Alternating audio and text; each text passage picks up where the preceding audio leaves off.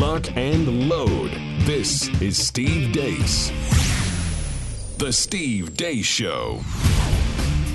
And greetings, happy Tuesday. Welcome to the Steve Deace Show, live and on demand here on Blaze TV, radio, and podcast. My name is Steve Deace. His name is Todd Erzen.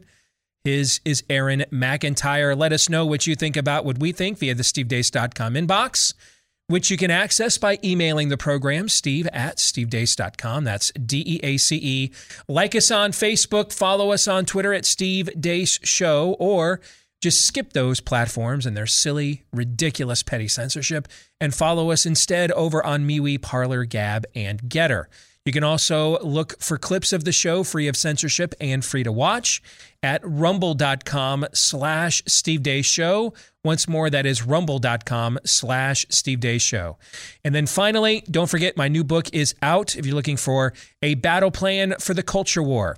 This is kind of the capper to the year whose theme was The Answer Is Us. That's why it's called Do What You Believe, or You Won't Be Free to Believe It Much Longer. As you can see there, Thanos is snapping, trying to snap away uh, American exceptionalism. And so we are going to be the generation that determines whether or not we have to one day tell our children what it was like here when we were free, or we pass that freedom on to them. And so, a 21st century culture war needs and requires a 21st century battle plan. And that's available, at least the best that I could come up with. Maybe someone can do it better, but it's the best that I could come up with in Do What You Believe. It's available right now via paperback at amazon.com. If you've had reviews are starting to come in, if you've had a chance to read it uh, since it was released last week, please, uh, if you enjoyed it, if encouraged, equipped you, inspired you in any way, consider leaving us a five star review at amazon.com. Thank you very much. Um, coming up on the show today, well, first, let me say this. Um, a lot of us are trying to take advantage of record low, again, interest rates right now. But before you do that, and this is what we did in our house, we just went through a refi um, in order to take advantage of those record low interest rates. We wanted to get an obscenely low uh, rate for our mortgage in our home, but uh, we wanted to make sure that we had our affairs in order in order to make that happen. So we went through Scoremaster, and Scoremaster laid out everything with my credit on where things stand and why I have the score I have. And then if I need to do a better score, how I can get there to go from obscenely low to really obscenely low, right? Uh, and then kind of have every option uh, at your fingertips. It's not just a difference in whether you get approved or not, and they can help you where this goes for also auto loans, business loans, but you know, mortgage loans and refis are really high right now uh, on, on the priority list with where that market is at. But it's not just the, the approval process, but then the terms and an interest rate that you can qualify, even if you can get approved. So if you want that information in your hands where it belongs, not just in the hands of banks and lenders, go to scoremaster.com slash Steve. Uh, it takes just about uh, five minutes to enroll and find out uh, what your score is and how to get the points that you want. Uh, when you visit scoremaster.com slash Steve. Again, scoremaster.com slash Steve. Now, we have a jam packed show today. Uh, coming up um, later in the program, Senator Ron Johnson from Wisconsin, who has been an absolute warrior on against COVID stand. He will be joining us to discuss his uh, his assault against COVID stand. That's coming up in the next hour of the show, including, I mean, Senator Johnson gave his office as a platform to reveal the people that shall not be named. We have a new class of people now that you're supposed to pretend do not exist. One of them that has been long standing, former homosexuals, right? These people don't exist. They, they, you know, uh, uh born, uh, born this way, can never change. It's incontrovertible, right? At the same time, they tell you that gender's fluid and a social construct. Behavior is not, desire is not, but your intrinsic gender is. Hmm. You're smart with the A. So over the years, I have interviewed a, a, a lot of people who have successfully left homosexuality behind. But you're not supposed to do that. You're not supposed to talk about that. Those people don't exist. Even within a lot of conservative media, you're not supposed to have those conversations. Those people don't exist, right? Well, the new class of people that don't exist are the vaccine injured. And there's shattering the, the the the Overton window, and then there's breaking the fourth wall. Okay, Senator Johnson recently used his office as a platform to highlight the vaccine injured, the people that are not also now supposed to exist. And that's when I start thinking, you know what? And I know you were thinking this too, Todd. All right, if we're going to go there, because that's next level stuff, right? Yeah. Okay. It's it's hard to get to the right of Ron DeSantis in the current environment, right? Okay. Um, but the one thing Ron has not done yet is highlight the vaccine injured or used his office as a platform for, say, like an ivermectin, right? Hasn't gone there yet.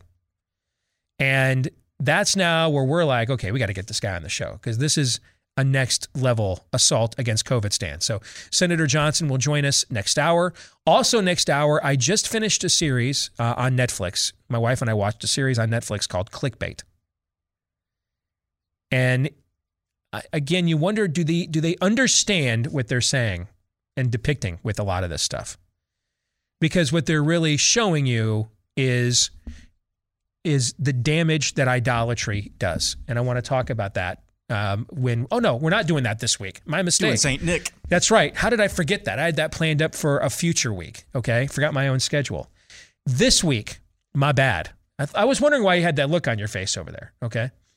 Because I did just finish that show last night. So now you guys know I want to talk about it in the future. If you guys want to go ahead and watch it, The uh, the, look, cat's on out my, of the bag. the look on my face was not confusion. It was, oh crap, I probably should have looked at the rundown today. yes.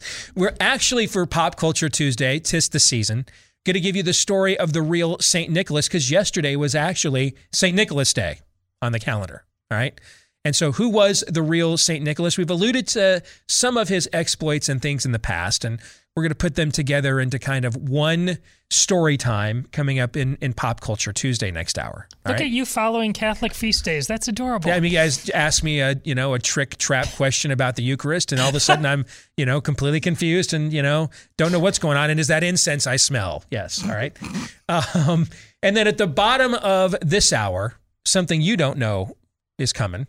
Okay, fake news or not, for the first time ever, I am going to unveil, and this was harder to do than I thought. There, I I left off several people that um, I thought belonged on it. And you saw I made one last second addition there, Aaron. You saw that, Mhm. okay? Yep. So you've not seen this list. You don't even know it's coming because that's on purpose. I want to get your instant reaction. I'm going to count down ten to one, who I thought were the top and most impactful and effective alternative media figures of 2021. Hmm. All right.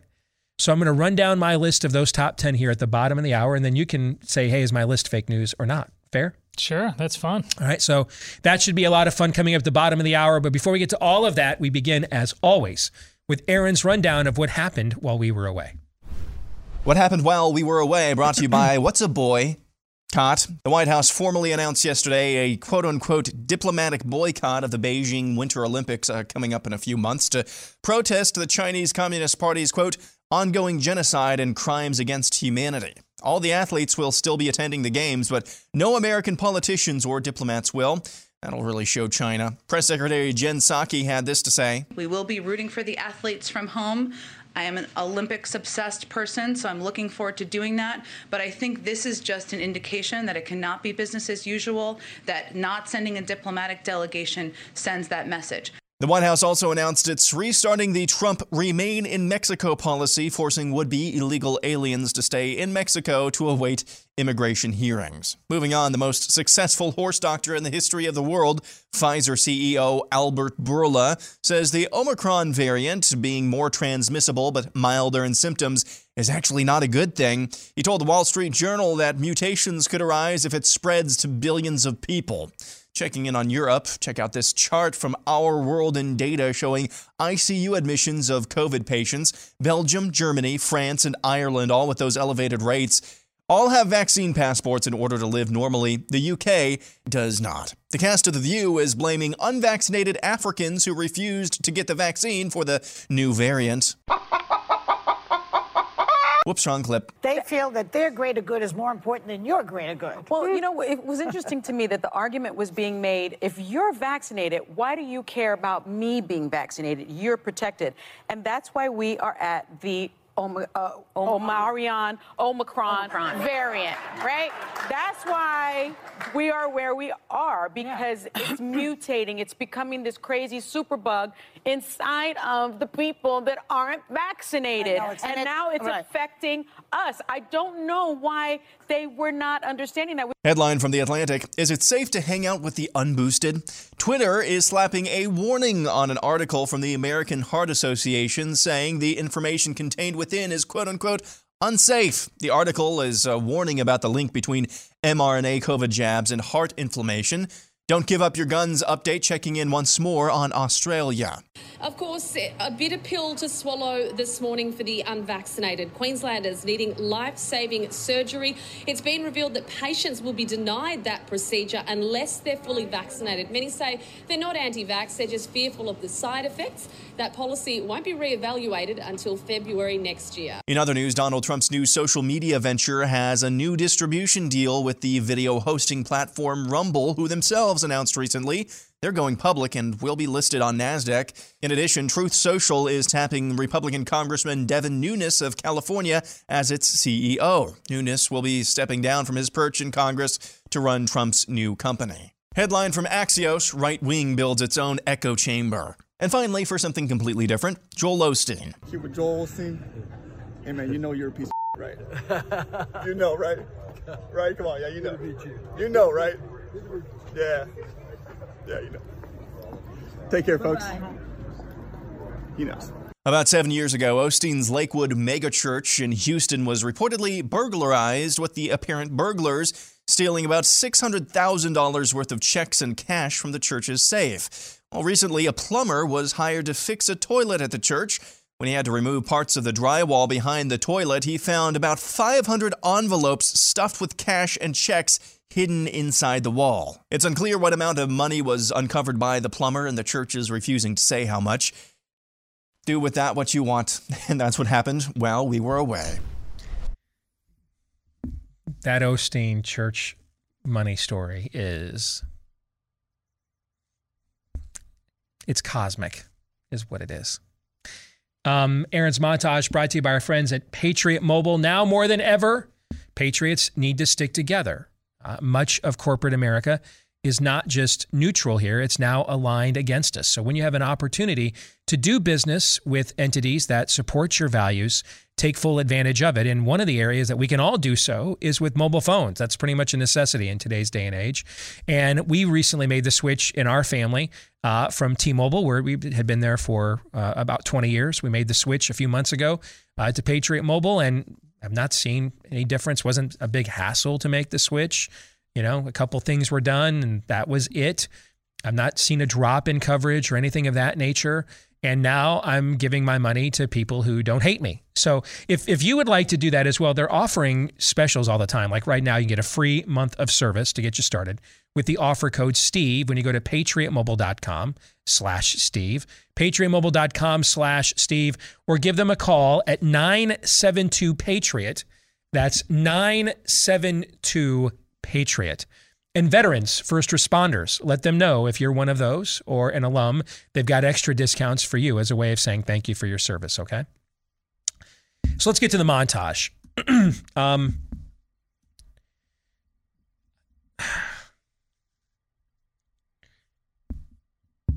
nothing, absolutely nothing in the view clip. Now, that's an evergreen, of course. We could do that on virtually every subject, right? But but nothing in that view clip about COVID nineteen is true. Like none from the premise to the assertion of how science works, how vaccines work when they work. Um, uh, that's that's just not. It's not none of that. None of that is true. This is why I said yesterday, and I've I've tweeted this a couple times already this morning. Omicron is going to be the way it's trending now it's going to be more than a variant. It's going to be a control group. Because one of two things is not true. Both of these things cannot be true simultaneously. It cannot be true simultaneously that Omicron, um, mutated and arose suddenly in Africa, and that it's a result of increased uh, and more um, virulent strains from the unvaccinated. Both of those things cannot be true.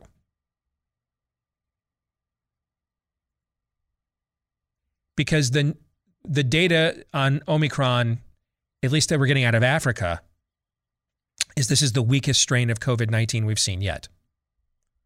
By the way, what region of the world's the least vaccinated, by the way? The one where that is. The one where that is, right. So that those two things just can't be possibly true at the same time. Now, I think it's possible that Omicron did not just suddenly develop from Africa and has been around for a long time, looking at the way viruses behave, how fast things spread, not to mention the fact how do you claim that this new strain got all over the world from Africa in the last month or two, if not few weeks, when I really can't travel like anywhere internationally of significance without some very you know proof of vaccination, right? So um both of those things just cannot be true. It, it, it can be true that Omicron has been around longer than we realize, and that it is also the weakest strain, at least what's in the African data, the weakest strain we've seen yet. Both of those things could be true. The problem is how we would explain it. See where I'm going with this? Because there's only one explanation for how. Now, I'm not saying I know both of those things are true. I don't. But if they are. But if they are, there's only one explanation for that. And that is that it's the vaccines that are actually causing more virulent variants. See, Omicron is a control group, guys. It's a control group. Either the entire narrative around its origin is false, or it proves that the vax that the higher the vax rate within a country, the worse the mutation strain response. One or the other. It will prove one of those two things. But it cannot possibly be true that this is a sudden strain emerging out of Africa. And and that this is a result of worse mutations amongst the unvaccinated. Those two things can't be true. Because all the African data on Omicron is pretty timid. And yes, you have less obesity and stuff in Africa and that as a continent, as a region. But here's the thing, and people bring that up. Do you know why there's less obesity there? Is it because they're just at the gym more? No. No. Because there's like less of every convenience there. It's many countries in Africa are third world countries or approach that level of status. So whatever they lack in obesity rates, they make up for in a lack of quality healthcare access and systems within their own within their own habitat, within their own ecosystem. You see what I'm saying? So mm-hmm. it kind of cancels itself out. This isn't, you know, people living in modern western convenience and middle class luxury and they're not obese. It's not that.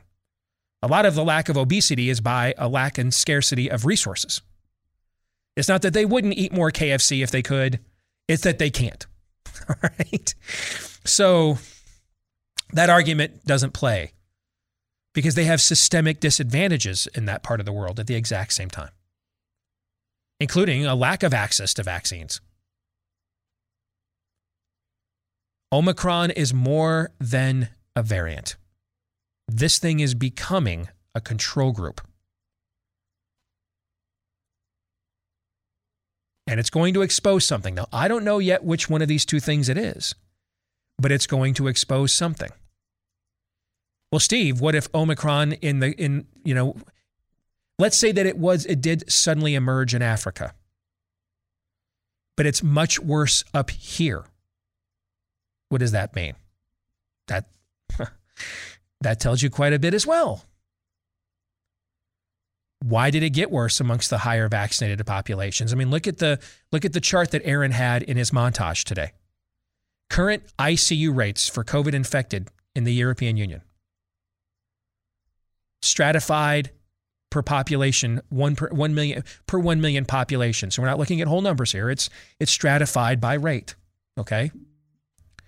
One country on that list was dead last, the United Kingdom which is also the only country on that list that doesn't require a vax pass to be any form of free citizen currently. Doesn't mean it doesn't mean you're as free in the UK as you are in Florida, Iowa, or Texas right now. But you are certainly freer in the UK than you are in all those other countries like France right now.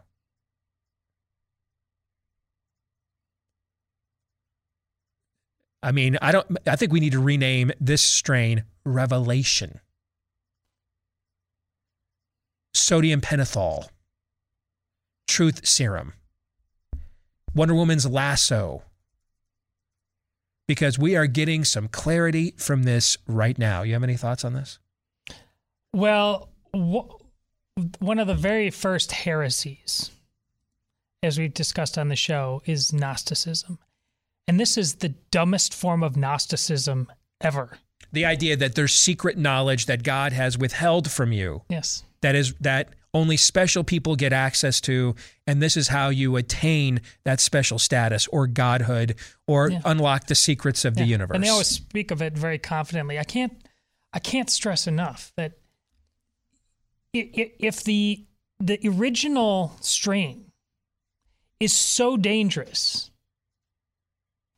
to the unvaccinated the unclean you know what that strain does not need to do when it's inside you? Turn into a hundred different variants and become the superbug that that moron is talking about. It doesn't need to change at all. It changes because of pressure. The pressure is not coming from the unvaccinated.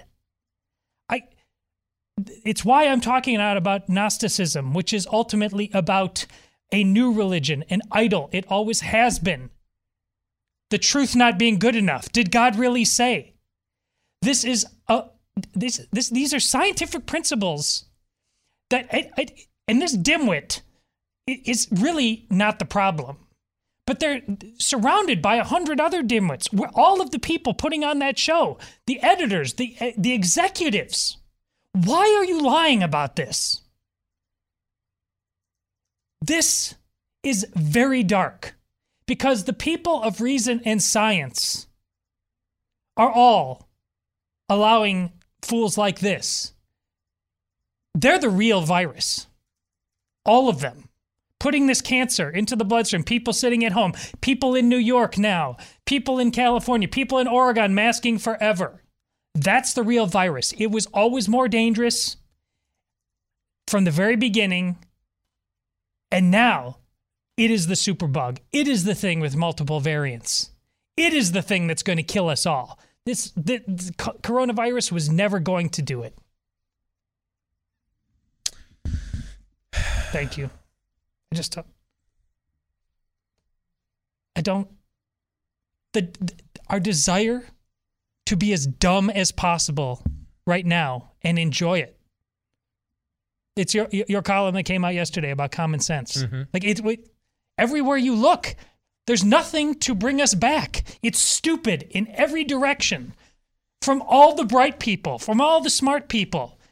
So the the the horse doctor, or as Aaron likes to call him, the Pfizer CEO, saying today that it's not good that Omicron. I mean, it's not good yeah. for your share price, not good for you. Okay, it's not good that it is uh, quote more transmissible but milder. He said because mutations could arise that uh, could spread to billions of people. Um, then why? Where's where's Pfizer's work on the on a common cold vaccine? Why haven't we been trying to snuff out the common cold? Because it could mutate yeah. into something worse, right? Where's the common cold vaccine? You know where where is it? Well, thank where, God where, we where, didn't. Where, not, and not a flu therapeutic. Where's where's the common cold inoculation? Where is where's all the research? You know, isn't it damn it's damn funny. They spent 15 damn years trying to find va- a, a workable vaccine for the first SARS to no avail. And yet, man, we can just come out like Baskin Robbins flavors at warp speed for SARS 2. Anybody else find that a tad bit curious? But let's take your premise there, horse doctor. Let's take your premise to its most logical conclusion. I would assume in the dungeons of Pfizer, in your R&D department, you are hard at work on the common cold vaccine to eradicate the common cold because it could mutate into something worse, right? Where's the where's a real flu vaccine to knock out the flu because it could mutate to something worse? Viral pneumonia because it could mutate to something worse. Where are, do you know where, uh, why aren't these why aren't these products on the market? Where are they? What is it what is it about this specific virus that all previous established precedent must be ignored? Is there something about this virus that you guys would like to tell us? Or is there something about your true motivations that you would like to tell us? Again, we're at revelation truth telling territory here. He doesn't he doesn't believe that. Because he, as I just demonstrated to you, without any PhD or scientific degree, but I know BS when I see it. He doesn't believe this. Otherwise, they'd be they would practice this as a company policy on virtually every other virus. Why just about this one? There's only two options, and these both could actually both be true simultaneously. What is it about this virus you're not telling us? And or what is it about your true motivations via this virus you are not telling us? Because there's there's there's that statement by Pfizer's CEO is every bit as absent of actual science and reason as the clip from The View.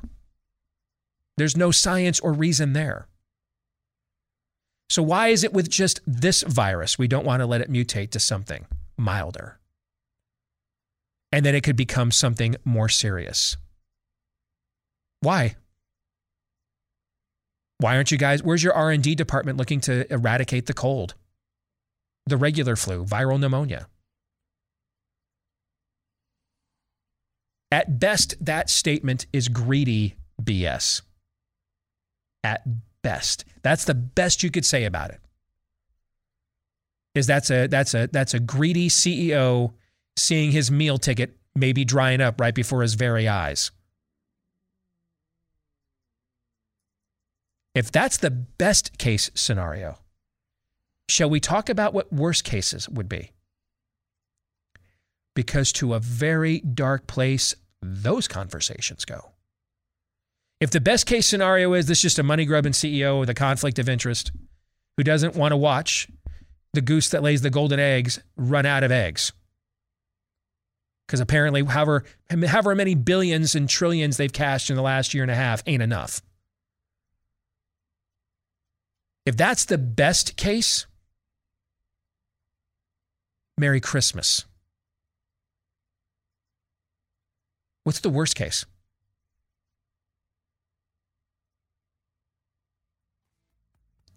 Those that live in Germany, Austria, Australia, New Zealand, Italy, you know what the worst case is. You see it outside your windows every morning when you get up. We'll come back here. Fake news or not is next.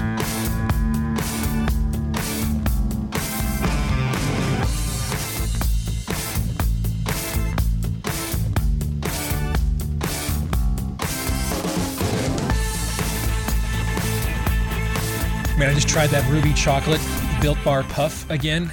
Goodness, that is that is phenomenal. I'm gonna have some alternative media power ratings for 2021. Uh, if if I if I have to update my Built Bar power ratings, pardon me. Ooh, there's a little burp there. That's how much you know I liked it. That uh, ruby chocolate uh, Built Bar puff, man, that is going to rank up there Okay. So if you want to try it or any of those other outstanding flavors, so you could also let out a little belch in public, uh, go to our friends over at Built Bar via their website at built.com, B U I L T. It is the greatest, the greatest protein bar of all time. We're heading down to Oklahoma City Thursday to visit the set of our nefarious film for a couple days. Already out on the kitchen table, a couple boxes of Built Bar for the the drive there and back and the time down there just to make sure. Got to have the stash ready to go, right? So I'm sure the family is happy for that too. I mean, you don't want Steve to get cranky on the long drive, do you? Here's the thing, man. I've the you know my oldest daughter now, Anna's she's hooked on him. The wife's hooked on him now. So I'm a proselytizer, and I'm not. I'm unashamed. Okay, so if you want to try Built Bar and find out why it is indeed the greatest protein bar of all time, uh, get any of their absolutely outstanding flavors, including new flavors they've launched uh, recently, like ruby chocolate, like white chocolate cheesecake, lemon dipped cheesecake. All right. So many great flavors, all covered in real chocolate, uh, loaded with protein and flavor, not loaded with calories, carbs, and sugars. You can try it right now. Get 15% off your order, first or next, when you go to built.com, B U I L T. Use the promo code STEVE when you go there. I'm sorry, promo code DEACE. I'm so hooked up on Built Bar, I forgot which name we're using. DEACE, use that the last name to get your discount. By the way, they still have the pumpkin puffs out there. I saw they've got them on clearance right now. Those are phenomenal too. Okay. So I got a buddy of mine that was that finally broke down and tried them. That was the flavor he tried. And he he just he just kept ordering boxes. He just he was he, he just loves them. All right. So built.com promo code DEACE to get that discount. All right, guys, let's get to it. Um, these are for fake news or not. I got to thinking yesterday, let's do something new and different. Okay. And the audience has been, and I, I mentioned when we went after uh, Bill O'Reilly for spreading COVID misinformation a couple of months Yep. ago, that wow, did this audience react to that in, in a positive way? That's how I can tell things have evolved. See, early in my career, and you guys know this from being listeners of the show back then, I did this all the time. I mean, if I thought somebody with a with a you know was was not telling the truth wearing our jersey, I I would name them, talk about it like on my show all the time. People lost their minds. You're not a big enough star to question so and so. Who are you? You're some punk kid. So I, I it just it, it got in the way overall of what I was trying to accomplish with that whole fear God, tell the truth, and make money thing. Uh, it just got in the way of our overall mission, and it wasn't as important to me as um, using this as a platform to communicate a biblical worldview, for example. Okay. So I, I just let that go for the better part of the last, what, like 10 years almost now. But now we're in a situation, we, we had a situation where someone came on our platform a couple of months ago and said things that were just not true. And, and, and not true in a public health sense, in a dangerous sense. So I felt like I needed to make a bit of an exception there. And the audience reacted overall very positively to that. In fact, they started now asking we would do more of this and like giving me names of people they wanted us to correct. That that that that's a rabbit hole in, uh, I just don't want to go down most days. But let's do it a different way. And, and, and what if we could elevate those that we think actually are doing it the right way this year? Now, I only came up with 10 because I could come up with more, but this is only for one segment. All right. And it was really hard to for the last couple of spots who to put on and who to take off. Okay. But I wanted to come up with a list of those that I thought were some combination of influential, inf- effective, and impactful alternative media figures in 2021. And I ranked them 10 to 1 um, because I thought it would be kind of gutless just to name 10 or put them in alphabetical order. So I ranked them 10 to 1 and I'll explain why they're there. Okay. And then, Todd, you can tell me what you think at the end of the list here. Okay. Okay. All right. Uh, if, if my list is fake news or not. Let's start with number 10. All right. Uh, I've got Jesse Kelly at number 10. Um, I, I just think, in terms of overall social media messaging within the alternative media sphere, I don't know that anybody is better at it than he is. I mean, I think he just absolutely dominates Twitter, which is a platform most of you aren't on and hate, but it's also a platform that a lot of people that uh, are thought leaders in America. Just it's their second home, if not their primary one. So it's a it's a space that if you're in our line of work, you want to dominate. And I just don't think anybody in alternative media just absolutely dominates it more than him. So I have him at number 10. Number nine on my list, I have Matt Walsh. I've known Matt uh, often casually for several years, respected his work for a long time, but I thought this year, you know, it's it's it's a little bit like when um, uh, Frank Tanana was the number two starter with Nolan Ryan back in the in the day with the Angels, right? And he was just the the the, the the fire breathing lefty, and then he had to get Tommy John sur- surgery and like totally reinvented himself and like the crafty lefty. That's hard to do. Late in you know midway through a career, you're you're kind of have a brand, right? I thought Matt reinvented himself this year from cranky millennial counterculture guy, which he still is, and he's still wrong about things like the Beatles and superhero movies. But this year, I thought he, I, I mean trolling does matter. The ability to create viral moments, it, it does matter in our line of work. And whether it was renting a house in Loudoun County so that he, they, they could, when they changed the rules, pardon me, when they changed the rules that he couldn't speak at the school board there, so he just rented a house so he could be a resident. The book that he just put out about basically it's I Am the Walrus, okay? I thought for Matt to to to to add another pitch to his repertoire at this stage of his career as master. Does that guy look like a master troll to you? No, man, that looks like the guy. First of all, he's Catholic, but he looks like the the, the five fingered uh, tulip reformed guy in his basement making craft beer. That's what he looks like, right? And I thought to come out this year as a master troll and, and to do it in a way that was effective in conveying actual points and messages that matter. That's why he's on the list at number nine.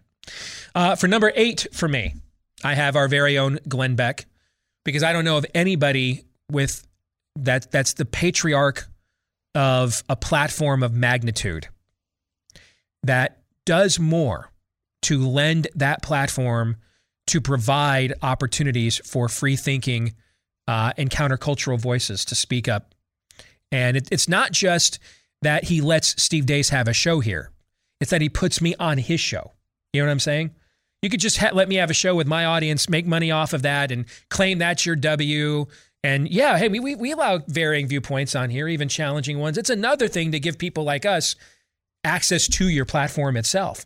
So now they're you know, they're up on the show. They're with the big club, you know, and just nobody does a better job of that than Glenn does. And that's a that's becoming increasingly a lost art here, even within alternative media, as there's more and more censorship crackdowns. Uh, number seven on my list, I've got Luke Rosiak from the Daily Wire because I don't know of a single piece of journalism this year that had more of a direct societal impact than what he wrote about happened in Loudoun County, Virginia. And if we had a real media and not one that was bought and sold, that would have been hands down uh, a Pulitzer Prize winning uh, profile that he did on the Virginia school board there. Number six, along similar lines, I have Christopher Rufo. I think a lot of us didn't even know. We, we, we knew what the agenda was, but we didn't know what the term critical race theory was until he came along. And I mean, he has uh, he has been beyond an informer. I mean, he he's been a an Old Testament level prophet in this area with that level of relentlessness at the exact same time. Okay. Number five on my list I have Jason Whitlock from our platform. and I, I just think what he is attempting to accomplish in bridging a divide that is long past due bridging. Frankly, people, white folks that watch and listen to shows like this, I just, I'm just telling you, if you didn't grow up in a state like Michigan or you grew up in a state like Iowa, where you haven't been around a lot of black people, we really have a lot more in common with everyday black America than a lot of the suburban Karens that are surrounding us in our neighborhoods. And I think that ability to connect those constituencies and demographics and population bases could be a real key in uh, saving the country. And he's kind of made that his mission statement. So, and he does it, dude, without with with taking no prisoners whatsoever, and you know I respect that. Number four on my list, I've got our Daniel Horowitz, and let me tell you this: the only reason he's not number one is just because he's not on a bigger platform within his own show. If if he had a platform like several of the other people on this list, tell me if we were just doing this. You know, they used to say when we were growing up, pound for pound, Mhm. the mid, this this middleweight was the best fighter, or like a Marvin Hagler, right? Now, you know, one on one against Mike Tyson in his prime, is Marvin Hagler beating him? No, he just uh, Tyson's bringing more to the table, but just pound for pound, Sugar Ray Leonard, right? We used to have those conversations. Pound for pound, tell me who has more impact in alternative media than Daniel does. No, I totally agree.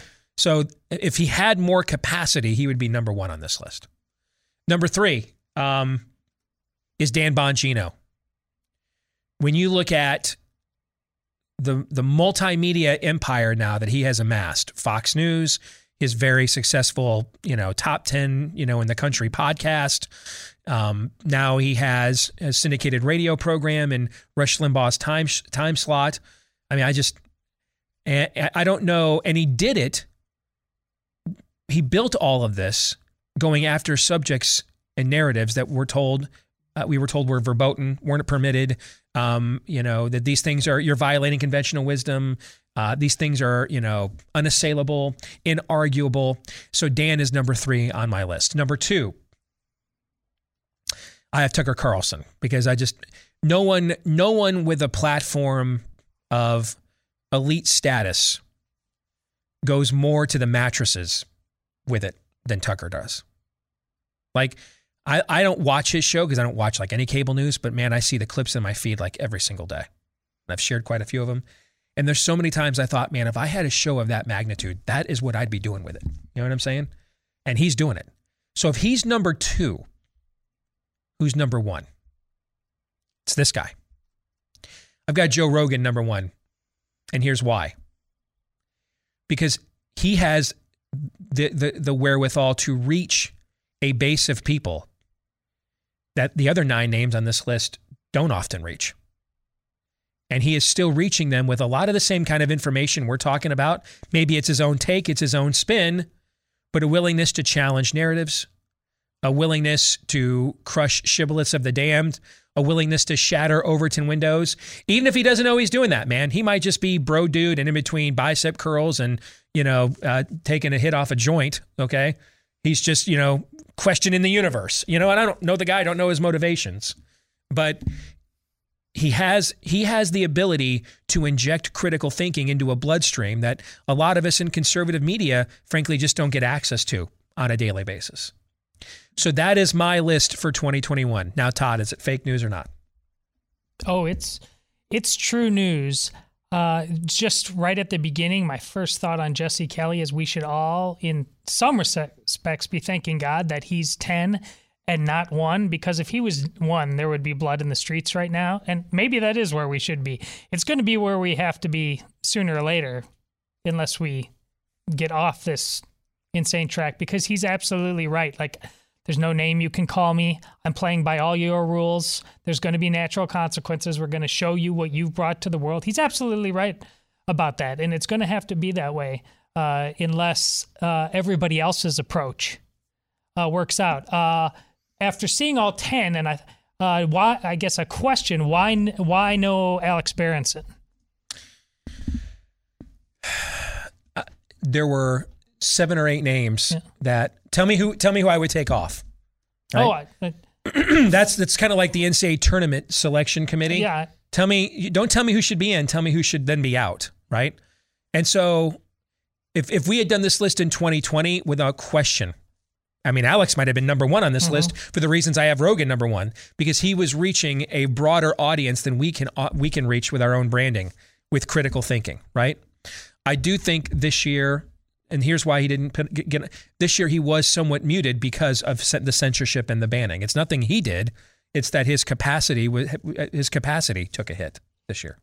I think that's true. I also think the fact that he was muted just went goes to show because how- he would have been number how- one last year. yeah, that's why they had to mute him. Right. How powerful he is is because he shows what true journalism is. So I guess he, you kind of Rosiak stepped in where he could have been, and they're Yes. showing what the, your point about what true and I, journalism is. And I, I wanted him. I, I, I went into this and I thought I want him on my list because of because no one did a singular work that had more impact this year than than the than the whistleblowing he uncovered in in Virginia. I just wasn't sure where to put Luke, but I knew he was going to be on the list for that reason. And I think with Rogan, here's what here's his background. I mean, a he was a, a an actor in a in uh, news radio. He had a small role Right. in that, if you'll remember. Host of Fear Factor. then Fear Factor and MMA Mm-hmm. in places where there's a very like get you uncomfortable uh, uh, side of life. Which listen for almost all of manhood throughout human history, that's where you had to live.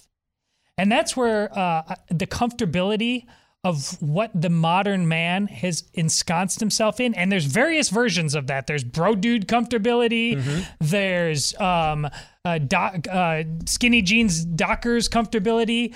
But as a, ma- a male species, we're way too comfortable. And I think that's where his power really lies. He's not owned by anybody. He's not worried about impressing you. And he's pushing all of us, I hope, into this place. And it doesn't have to be eating bugs or liking MMA.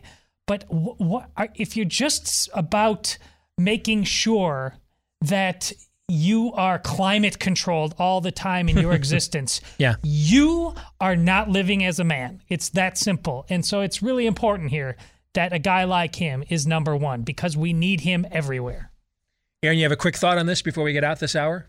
I, you know, I think echoing Jesse Kelly at number 10, what Todd said, uh, that is, if he were number one, things would have gone nuclear a long time ago, and I don't really think that this uh, uh, list would even exist right now, or we'd be on the airwaves. Yeah. Senator Ron Johnson from Wisconsin will join us here at the top of next hour. Stay tuned.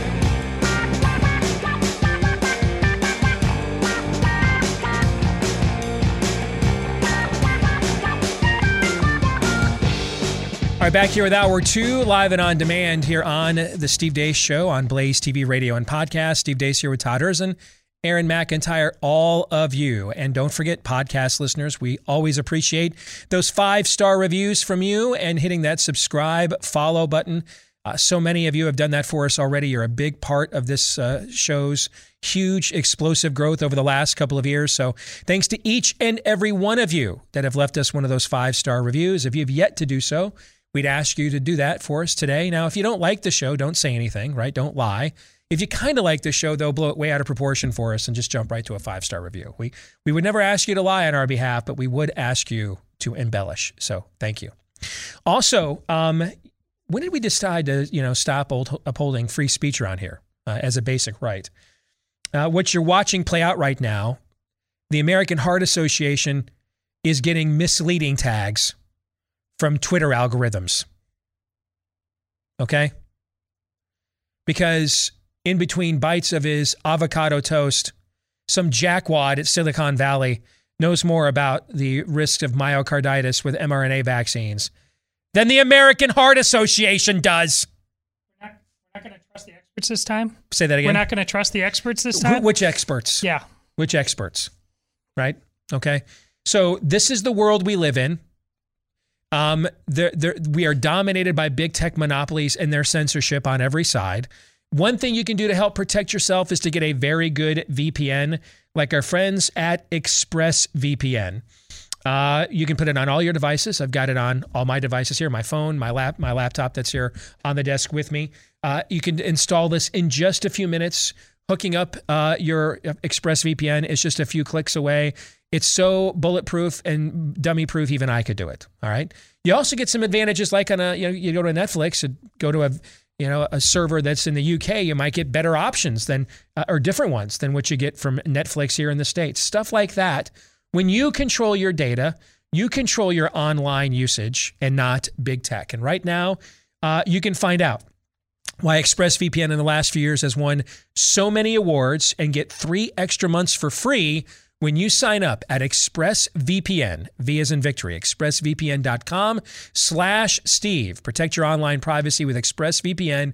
Find out how to get three extra months for free with expressvpn.com slash Steve.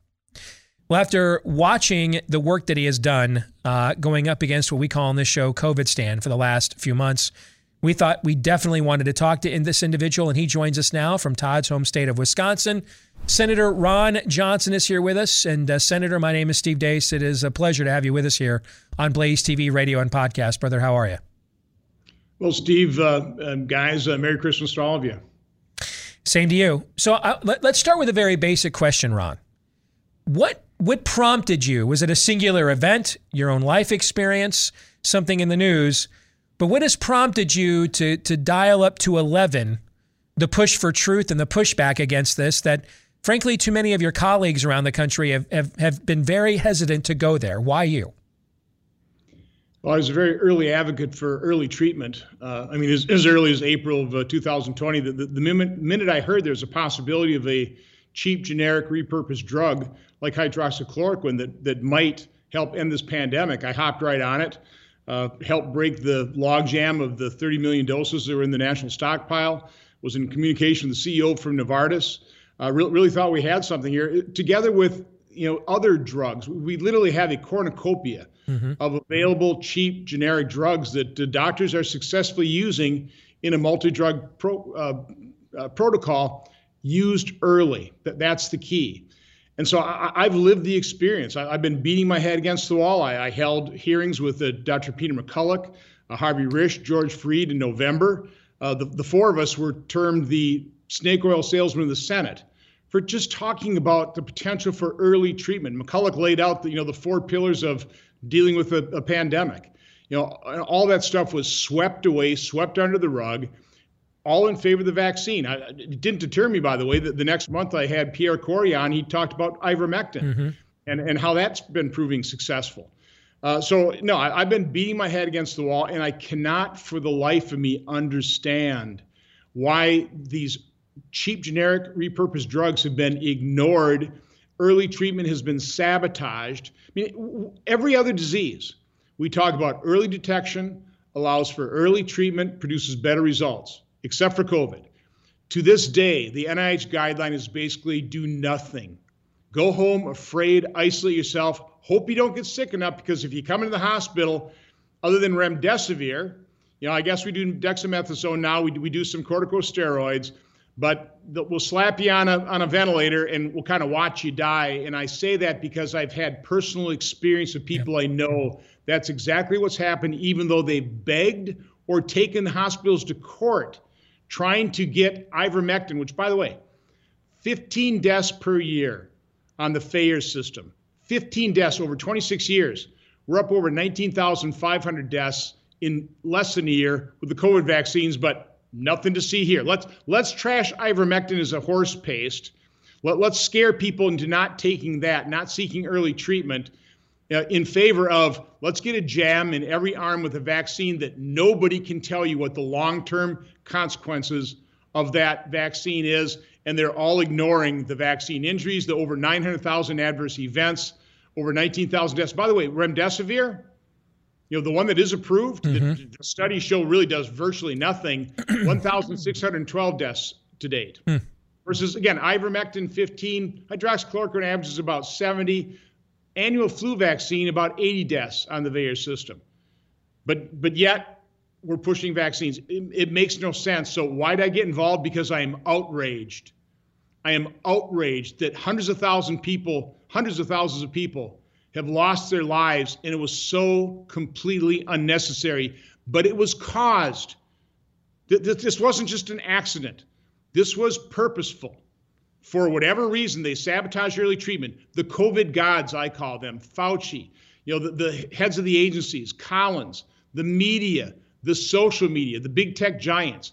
I can't fully explain it. I have my suspicions, but I am outraged by it. And I just literally went to a funeral this weekend of a 60 year old two man that sh- didn't have to die. You're speaking my, my love language. Uh, you just summed up a, a lot of rants, discussions that we have done on this show over the last couple of years. And, you know, I've gotten out of the motivation casting business because I was often the most right or the most wrong whenever you start, you know, I'm not God, trying to read what people's motivations are. And a lot of times, whether it's malfeasance or malevolence or incompetence, the end result is kind of the same most of the time anyway.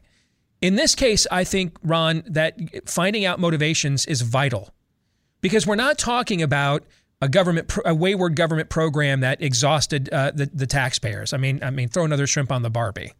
We're, we're not talking about a basic uh, or even a, a typical macro public policy mistake.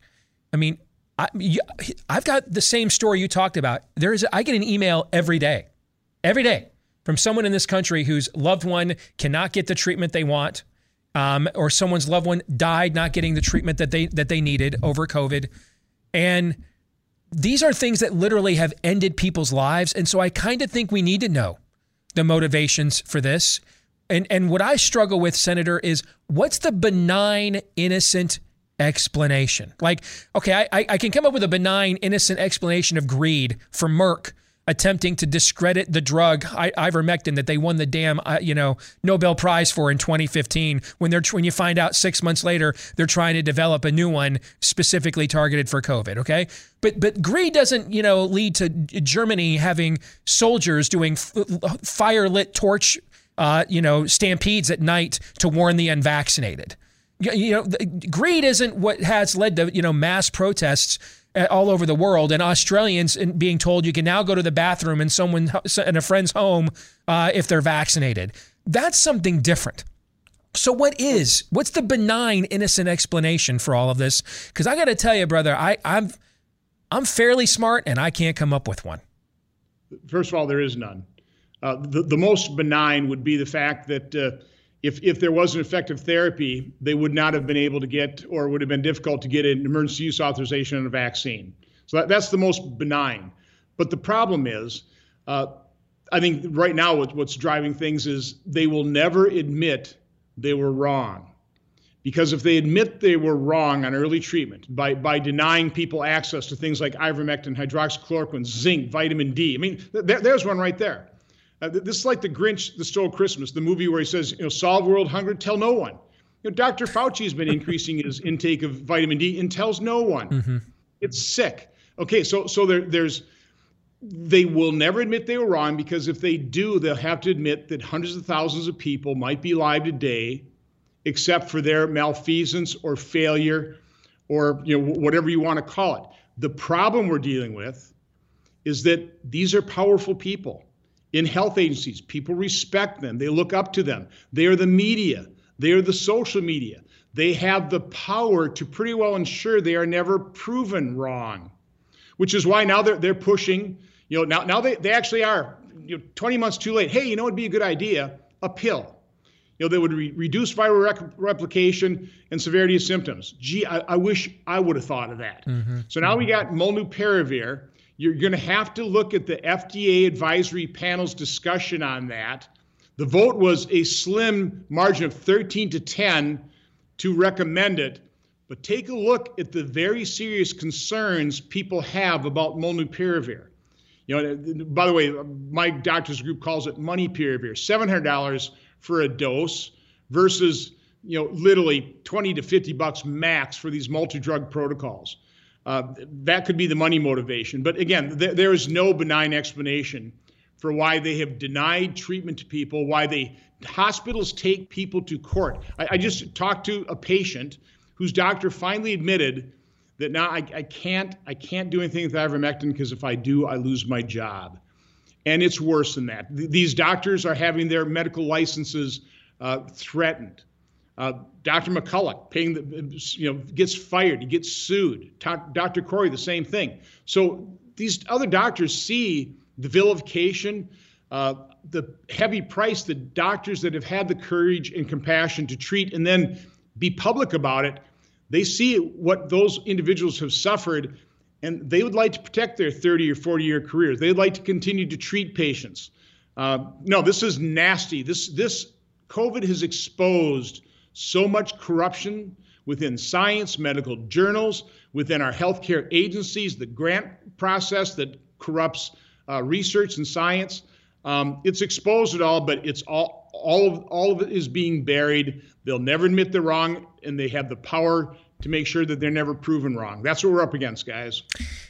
How many of your colleagues, um, especially in your leadership, I mean, you look at current trend lines, data lines. Your party looks like it, it, it would really, really have to snatch defeat from the jaws of victory to not have some form of a good midterm election. The odds that you guys will be in control of Congress, you know, uh, after next year's midterms grow every single day. How many of them, uh, your colleagues and, and your leadership, Senator, understand what you just said and are are poised and willing to use the power of a majority when it comes to subpoena power, when it comes to investigatory power, oversight power, to get us to a form. Because I, I, mean, I, I think we need like a Nuremberg level of tribunals and investigations into all of this. Are, is your party and your party's leadership willing to do that if given the power uh, when you come back with a majority potentially in January of, of 2023? Well, my Democrat colleagues attack me, you know, call me a conspiracy theorist, say I'm dangerous.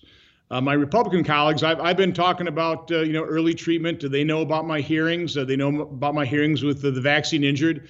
I think I've got a couple that, uh, you know, are taking it seriously. But I'll just ask you the question: How many have you seen go on Fox News or Newsmax mm-hmm. or Blaze and talk about early treatment? How many have you seen really push back on on the healthcare agencies? Uh, not many because you know partly i suppose because they see how i'm treated. They see how i'm attacked. They see how how what i say is distorted beyond you know any recognition of uh, the, the, actual points i'm trying to make.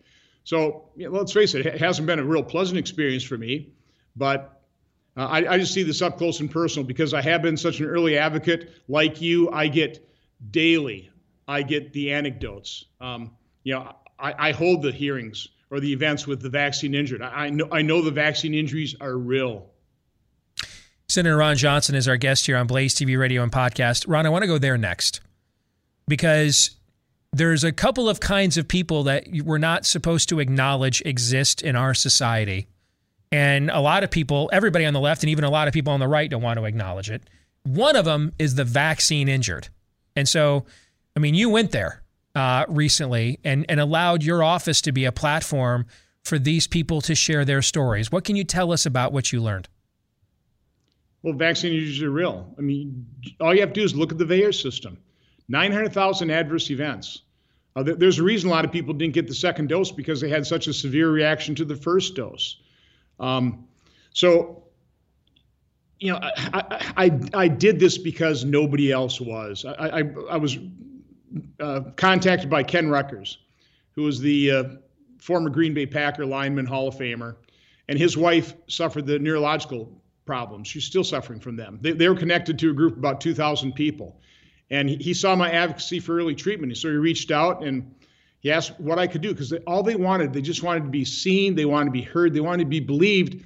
First of all, so they can get healed. I mean, it's hard to heal somebody if you're not willing to acknowledge what may be the root cause of their ailment. Mm-hmm. And so I said, well, Ken, what I can do is you come to Milwaukee. You're famous in Wisconsin. The two of us, if we hold a press conference, we can let uh, some of these individuals tell their stories. And so that's what happened. Uh, by the way, the, the press did show up, um, but they didn't really cover the vaccine injured stories. Instead, they, they ran in, in about a dozen Wisconsin newspapers a picture of me above the fold with the headline, so fundamentally dangerous. That, that's how the press reacted. So it didn't deter me. Um, I held another event here in Washington, D.C., this time with medical experts and other vaccine injured. One, one individual, Ernest, who, who was a single parent, lost his best friend, his 16 year old son, who died from the vaccine. Um, once again, largely ignored in the media, uh, censored by YouTube. Uh, that, that's kind of treatment uh, the mainstream media has been given this. And, and again, you, you, have to understand the, the human tendency not to admit you're wrong. Why, why are these vaccine injuries being denied? Well, let's say you're a doctor and you've been pushing the vaccine on all your patients, and all of a sudden you've got some of your patients coming in severely injured or dying within a day or two. you don't want to admit you were wrong. You know, individuals themselves taking the vaccine are just kind of ignoring the fact that you know maybe they're bizarre symptoms, even though they were particularly healthy. Well, I, that couldn't be from the vaccine. I mean, Fauci's telling me this is all it's all perfectly safe. You know, vaccine injuries are rare and they're mild. But as Ken Ruettgers said, they're rare and mild until they happen to you or one of your loved ones. So again, I think that basic human tendency, again, never admit you're wrong. Doctors don't want to admit they're wrong. Anybody, you know, my my colleagues who've been pushing the vaccine uh, vaccines on people that, that voted for billions of dollars for the Operation Warp Speed, which I was a big supporter of. Um, they don't want to admit that something that they might have voted for and funded might be killing people. It's hard to admit you're wrong. What's the way out of this? With the truth. It's, it's, it's, you know, it's all, it's all I'm trying to do is I'm just trying to provide people information so they can uh, make an informed choice. But these people don't want the truth to be told. Now, I, so, so they use pejoratives. They, they, they call me a conspiracy theorist. They say I'm spreading misinformation. And I always challenge them what, what conspiracy am I pushing? What, what misinformation am I conveying? What, what am I saying that isn't true? I mean, the VAERS data, that, that's off the FD, uh, CDC's own website. 19,500 deaths to date, over 900,000 adverse events. And by the way, two, two uh, criticisms of the VAERS system it doesn't prove causation. I get that. But of those deaths, almost 6,000 occurred on days zero, one, or two. The other, the other complaint is that it dramatically understates the number of adverse events. You know, there's a Harvard study said it underst- only 1% are reported. I, I think with COVID, it's probably higher than that. That's only 10%. Does that mean there are 9 million adverse events? Does that mean there's uh, 190,000 deaths? You know, people like Steve Kirsch have done all kinds of different uh, mathematical uh, calculations and, and would probably peg the deaths closer to 150 to 200,000. I mean, I don't know. I'm, I'm just going off of VAERS. And VAERS tells us 19,500 deaths, close to 6,000 occurring on days zero, one, or two. But it gets censored, labeled as misinformation. I've, I've had radio talk show hosts who've had me on as I'm telling the truth that get suspended from, from some of these platforms. Hmm. What's the next step for you in this battle? I'll just relentlessly continue to push the truth. I mean, we're we're, we're developing more truths. Uh, we're finding out more. I mean, you'll you'll start seeing a series of tweets coming out of me on that FDA advisory panel on molnupiravir.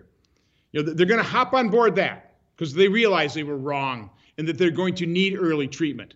But rather than go back to the generic cheap drugs that have proven to be pretty effective they'll never admit that they're effective. So they got to come up with a new one, which is just going to cost a whole lot more money. Mm-hmm. And don't worry about potential side effects. Let's just put that all aside, cross our fingers, hope for the best, and hopefully we can keep the wool pulled over the American people's eyes.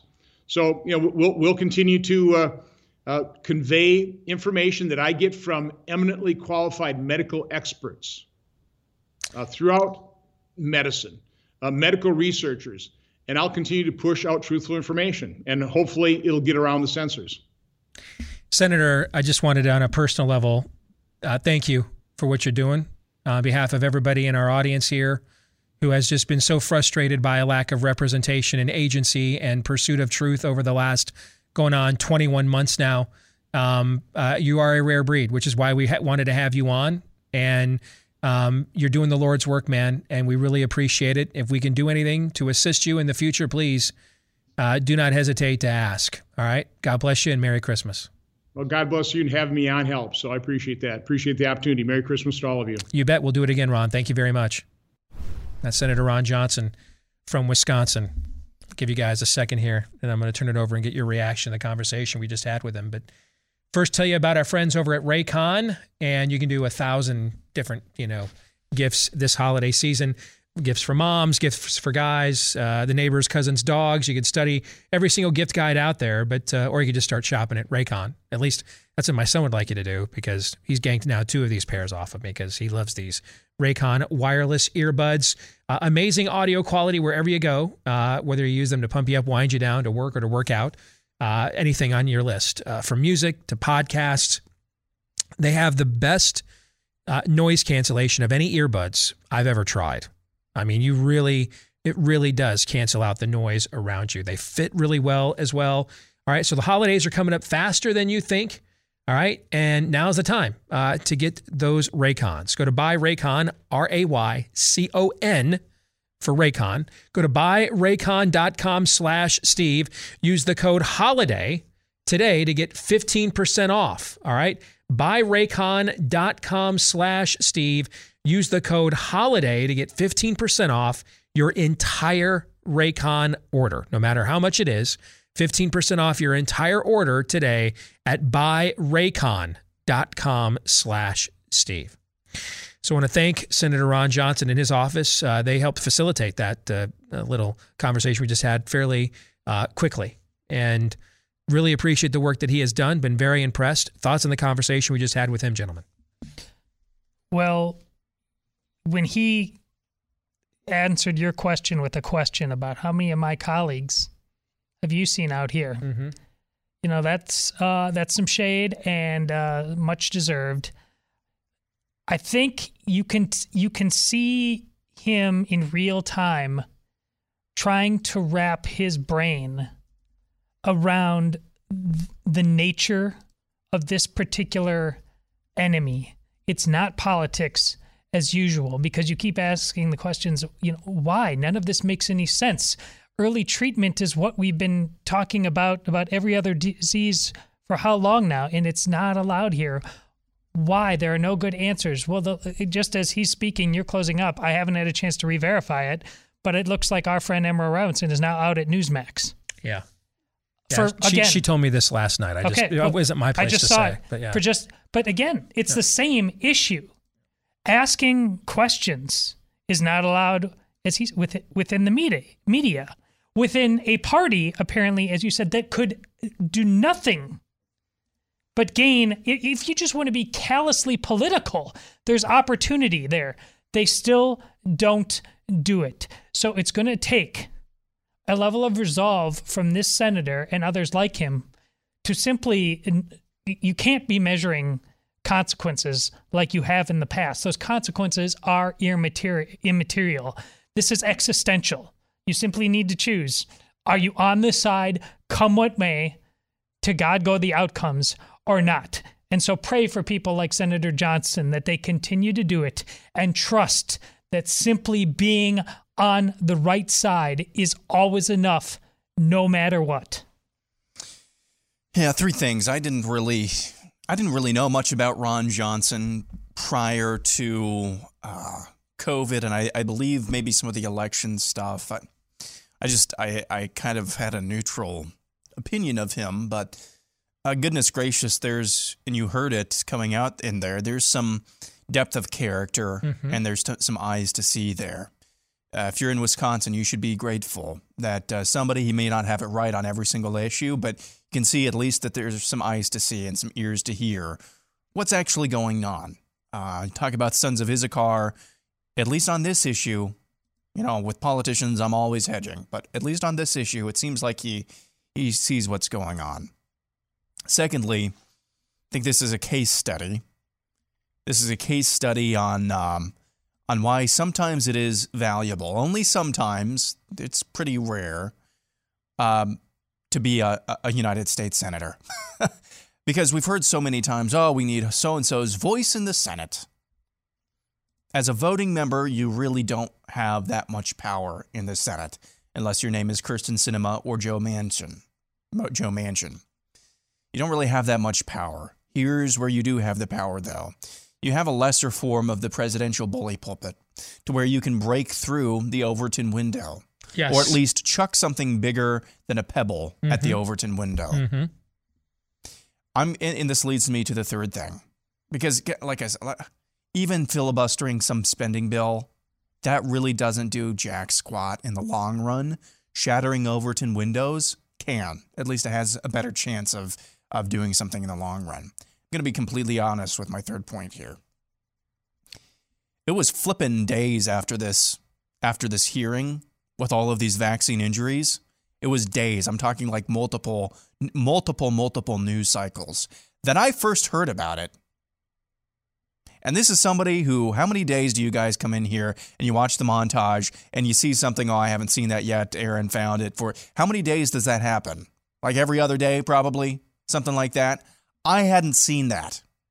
That shows you how deeply, deeply afraid and how deep, deep the Overton window and the propaganda goes with the main with the media. And again, we're not to show them hey, mainstream media corruption. No, that just goes to show how deeply this thing was buried. I don't think I ever actually ended up featuring it on the montage because by the time I saw it, it was kind of old news and it had already played out uh, amongst the rest of conservative media and the rest of, of media in general.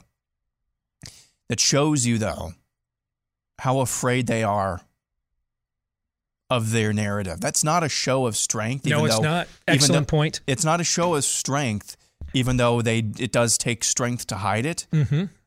Um, it is a show a showing of weakness that they want to bury this. A, a U.S. senator holds a hearing with multiple people who were injured by the vaccines, and it's nowhere to be found other than spotty corners of social media.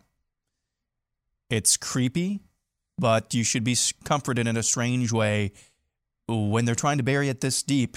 You know you're winning. You know you're winning on some level. That both of you, I thought, had excellent things to say, but that last point that Aaron you just made is vitally important. All right, they don't create memory holes and they don't censor you because you're wrong, but because you're not. We'll come back Pop Culture Tuesday, The Real St. Nicholas is next.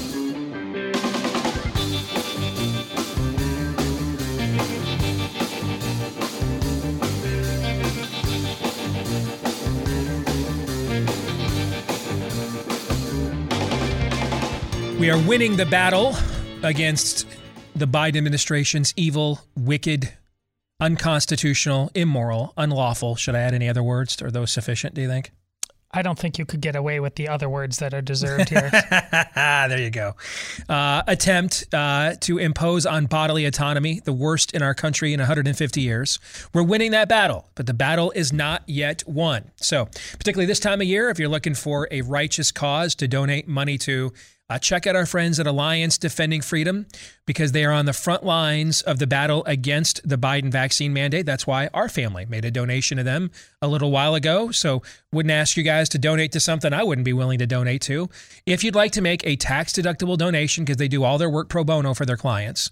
And so this is how they, you know, the worker is worth his hire. This is how they're paid for their work. Lawyering ain't cheap. Right. So if you want to make a tax deductible donation, uh, in protest and in opposition in the hopes of defeating uh, one of the worst weapons of mass destruction COVIDstan has brought forth yet.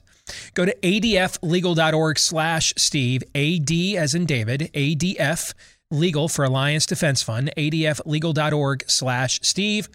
Again, adflegal.org slash Steve. All right, so we have hit on um, some serious subject matter today maybe you know we still do have the festive set here that uh, the that Aaron and Bella did a great job decorating for us again this year and putting together, right? Let's maybe uh, lighten the mood here just a, a, a smidge, as much as the day show is capable, all right, with Pop Culture Tuesday.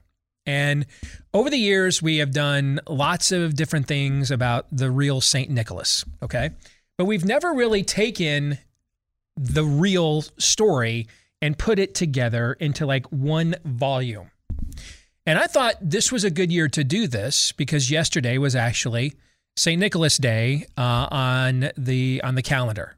This is uh, he passed away according we don't really know for sure, but the best estimate we have is December the 6th in the year 343 AD. And so December the 6th is St. Nicholas Day. But why was he sainted? Why does he get a day? Who was this guy? Okay. I thought it might be fun here on Pop Culture Tuesday to give you more of a complete picture on the real St. Nicholas. So, St. Nicholas was a bishop born in the fourth century uh, in a place called Myra or Asia Minor. It's a province of Asia Minor at the time, otherwise known as modern day Turkey. And Asia Minor in the book of Revelation, uh, the Apostle John on, on the bequest of Christ writes the letters to the seven churches of Asia Minor, Turkey. All right. Myra in Turkey or Asia Minor, that is where St. Nicholas was born. All right. Um, and that's where he lived. Uh, he was born to uh, uh, wealthy parents. He himself was very wealthy. He inherited that wealth at a young age. Uh, his devout Christian parents both died when he was young, and they left him a lot of money. Uh, he was known to be very kind with that money, had a reputation for helping the poor, and he loved to give secret gifts to those who needed it. There are several legends about this where St. Nicholas is concerned. Okay. And and maybe the most famous one is where one of our Christmas traditions comes from. It is the custom that Nicholas would have of people hanging up stockings uh, for presents. It kind of started with this. There was a poor man in Myra who had three daughters. The man was so poor that he didn't have enough money for what they used to call a dowry. And this is, you know, the money you would pay someone to marry your bride. And the better the dowry, the more attractive the bride was. Okay. So the daughters couldn't get married without a dowry because a lot of times women couldn't work. They were considered in the ancient world to be an added expense. There was only really two things uh, that women could do to make a living on their own, and one of them was, shall we call it, um, uh, scandalous. Okay, so without a, a, sufficient dowry, his daughters may not be able to get married, have a family, have children, um, and and so one night Nicholas secretly dropped a bag of gold down the chimney of their modest home um, that was meant for the oldest daughter so that she could then get married. The bag uh, ended up falling into a stocking that had been hung by the fire there to dry. This was later repeated with the second daughter. And so now that it's happened in his home twice, the father here was determined to discover who was this person who kept giving him gold, kept giving him money. Uh, and so he secretly hid by the fire every evening until he caught Nicholas dropping the bag of gold down the chimney. Now, Nicholas begged the man not to tell anyone what he had done because he didn't want to bring attention to himself, right? Christ said, hey, whenever you do this stuff, do it in secret, right? Your left hand should know what your right hand is doing. But of course, with this kind of a, a gift, the news eventually got out. And when anyone in the town now started receiving secret gifts, other people decided that's a great idea. All right. So like I guess this is where Secret Santas, I guess, were invented too. So even when other people were giving others secret gifts, the word around town was it was a gift from Nicholas. Um, there's other stories that tell of Nicholas leaving ex- what were considered at the time expensive fruits like oranges right? An orange was a very expensive fruit in the ancient world that he would he would leave oranges in the socks for local children when they left them hanging by the fire in their homes. Uh, and so because of this and many other kindnesses uh, nicholas was eventually made into a saint. Now nicholas was exiled from myra for a time and later put into prison chained and tortured during a time of Christian persecution by the Roman inter- Emperor Diocletian. He was later released in, t- in, the, in the time of the emperor, the later emperor Constantine, who will have to release Nicholas from jail a second time here in a minute. We'll tell you why. Okay. Uh, Constantine converted to Christianity and then eventually issued the Edict of Milan, which outlawed Christian persecution throughout the Roman Empire. So Constantine ended up freeing not just Nicholas, but many other bishops from captivity. When Bishop Nicholas walked out of the prison, because of his fame amongst the everyday people, amongst the populace for all of his acts of kindness, he was well, well known. When he was released, a, at, his release, a massive crowd uh, was actually uh, formed uh, to cheer his release, and they chanted Nicholas Con- Confessor. And he was almost unrecognizable, though, coming out of the prison. He had been repeatedly beaten until he was raw. Um, and his body was said to be the cover of vermilion or an orangish red, very similar to the, the the the artwork of Nicholas that Aaron is showing you on the screen right now. Uh, Bishop Nicholas was also said while imprisoned to have intervened on behalf of unjustly charged prisoners, and he actively sought to help uh, his people survive when they had uh, survived successive bad harvest. I mean, this guy was just a stud, okay? But he wasn't soft. After his release and with uh, Rome now embracing Christianity as the mainstream religion, a massive conflict emerged with one of the most famous heretics in the history of Christianity, a man named Arius from Egypt which was an area that Nicholas knew well because in a previous life he had done some of his ministry work there. Arius claimed that Jesus was not God, that, the, that God of the Old Testament and Jesus of the New Testament were not the same person. They were different. This, of course, violated one of the core tenets of Christianity. And so, Emperor Constantine, this had become such a divisive topic with the empire, within the empire, because of Arius's popularity in some regions, that Emperor Constantine convened a famous council in the history of the church, known as the Council of Nicaea in 325. One of the bishops invited as part of this council was Nicholas. All right. It was during Arius's testimony as he is standing up and spouting his heresy in front of the council that Nicholas became so enraged that he rose up in front of the entire council, approached Arius, and pimp slapped him hard in front of the entire council of Nicaea. This act caused the entire event to descend into chaos at this point.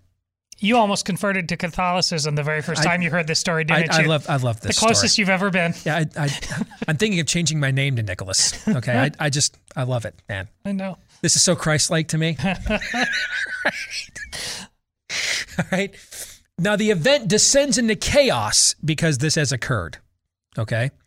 And what ends up happening is that uh, actually it's, it's, it's Nicholas's fellow bishops who agreed with him that just thought this was unseemly behavior for a bishop to engage in. They had him put in jail overnight to kind of just basically cool him off. But you have to understand, in the ancient world, man, it, they, you know, it wasn't a toilet and a bench and you know uh, a book to read. They put you in jail. You're still in chains. So he's he's put into chains overnight, basically to cool it off and try to get the council back into regular order, and they'll figure out what to do with Nicholas in the morning. Okay. The next morning, the jailer arrives to see that somehow Nicholas is released from his chains in the cell. He's still behind bars, but his chains, pardon the the pun from the song, his chains are gone. Okay, there are no chains and that he's actually reading the scriptures, he's reading the gospels. Unchained, just sitting in his cell first thing in the morning, reading the gospels like a like a boss. Where did the gospels come from? How did he get out of those chains? Okay? When this report was given to the Emperor Constantine, now at this time in the Roman Empire, it was considered a corporal offense to strike someone else without the emperor's permission in his presence. And Nicholas has violated this because Constantine is the one who called the Council of Nicaea. He's overseeing it. He wants this matter put to bed once and for all. And so, by Roman law, he's supposed to be at some point, at some level, of scourged for violating this. But when, when Constantine hears the report that Nicholas's chains have been removed, and somehow he has obtained copies of the Gospels to read. You have to understand, people could even become bishops without having studied the Bible or read the Gospels. There are no printing presses.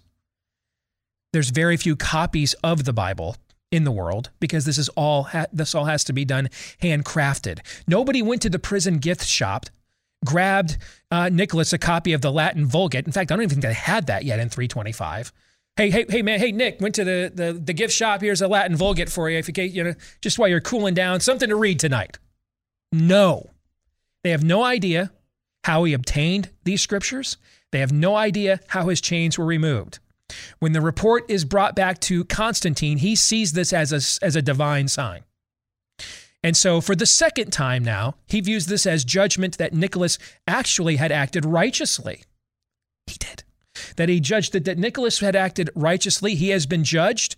He has been released from his changed, chains by God, supernaturally granted copies of the scriptures to keep him company overnight.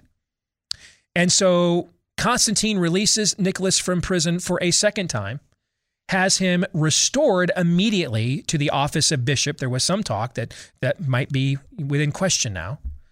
And he served there in that capacity following Nicaea when the when the when the heretic Arius was defeated.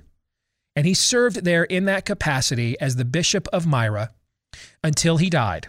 We believe on December the 6th, 343, spawning perhaps my all time favorite meme.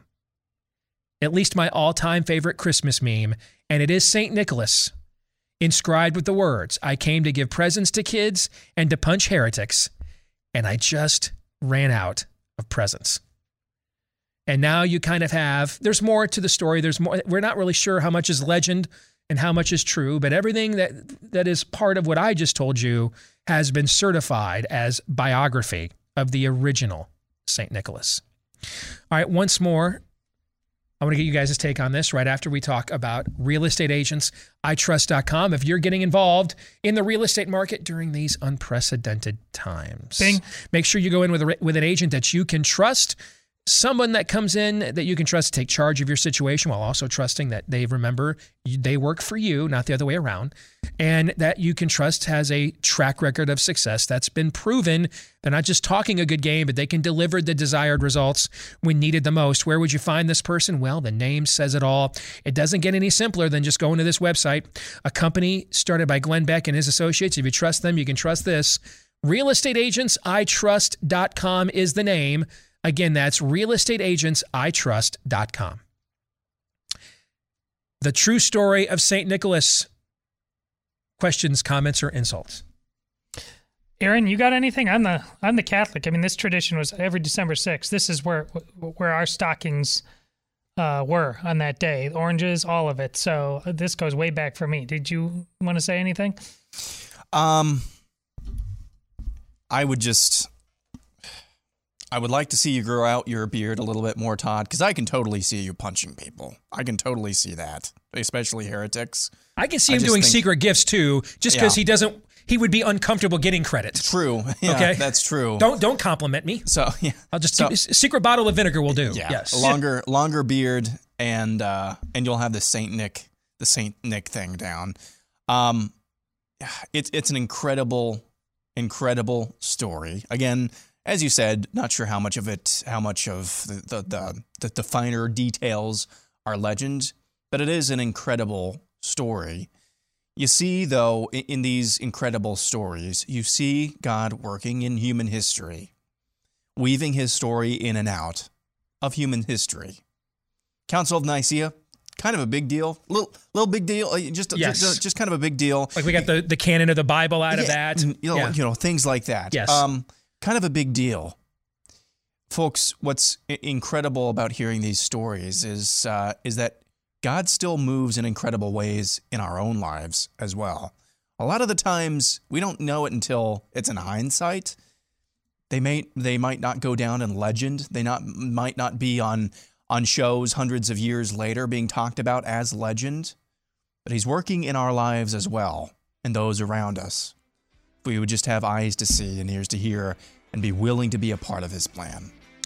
Well said. That'll do it for us today. We're back at it again tomorrow, noon to two Eastern, right after Glenn Beck here on Blaze TV. Until then, John three seventeen.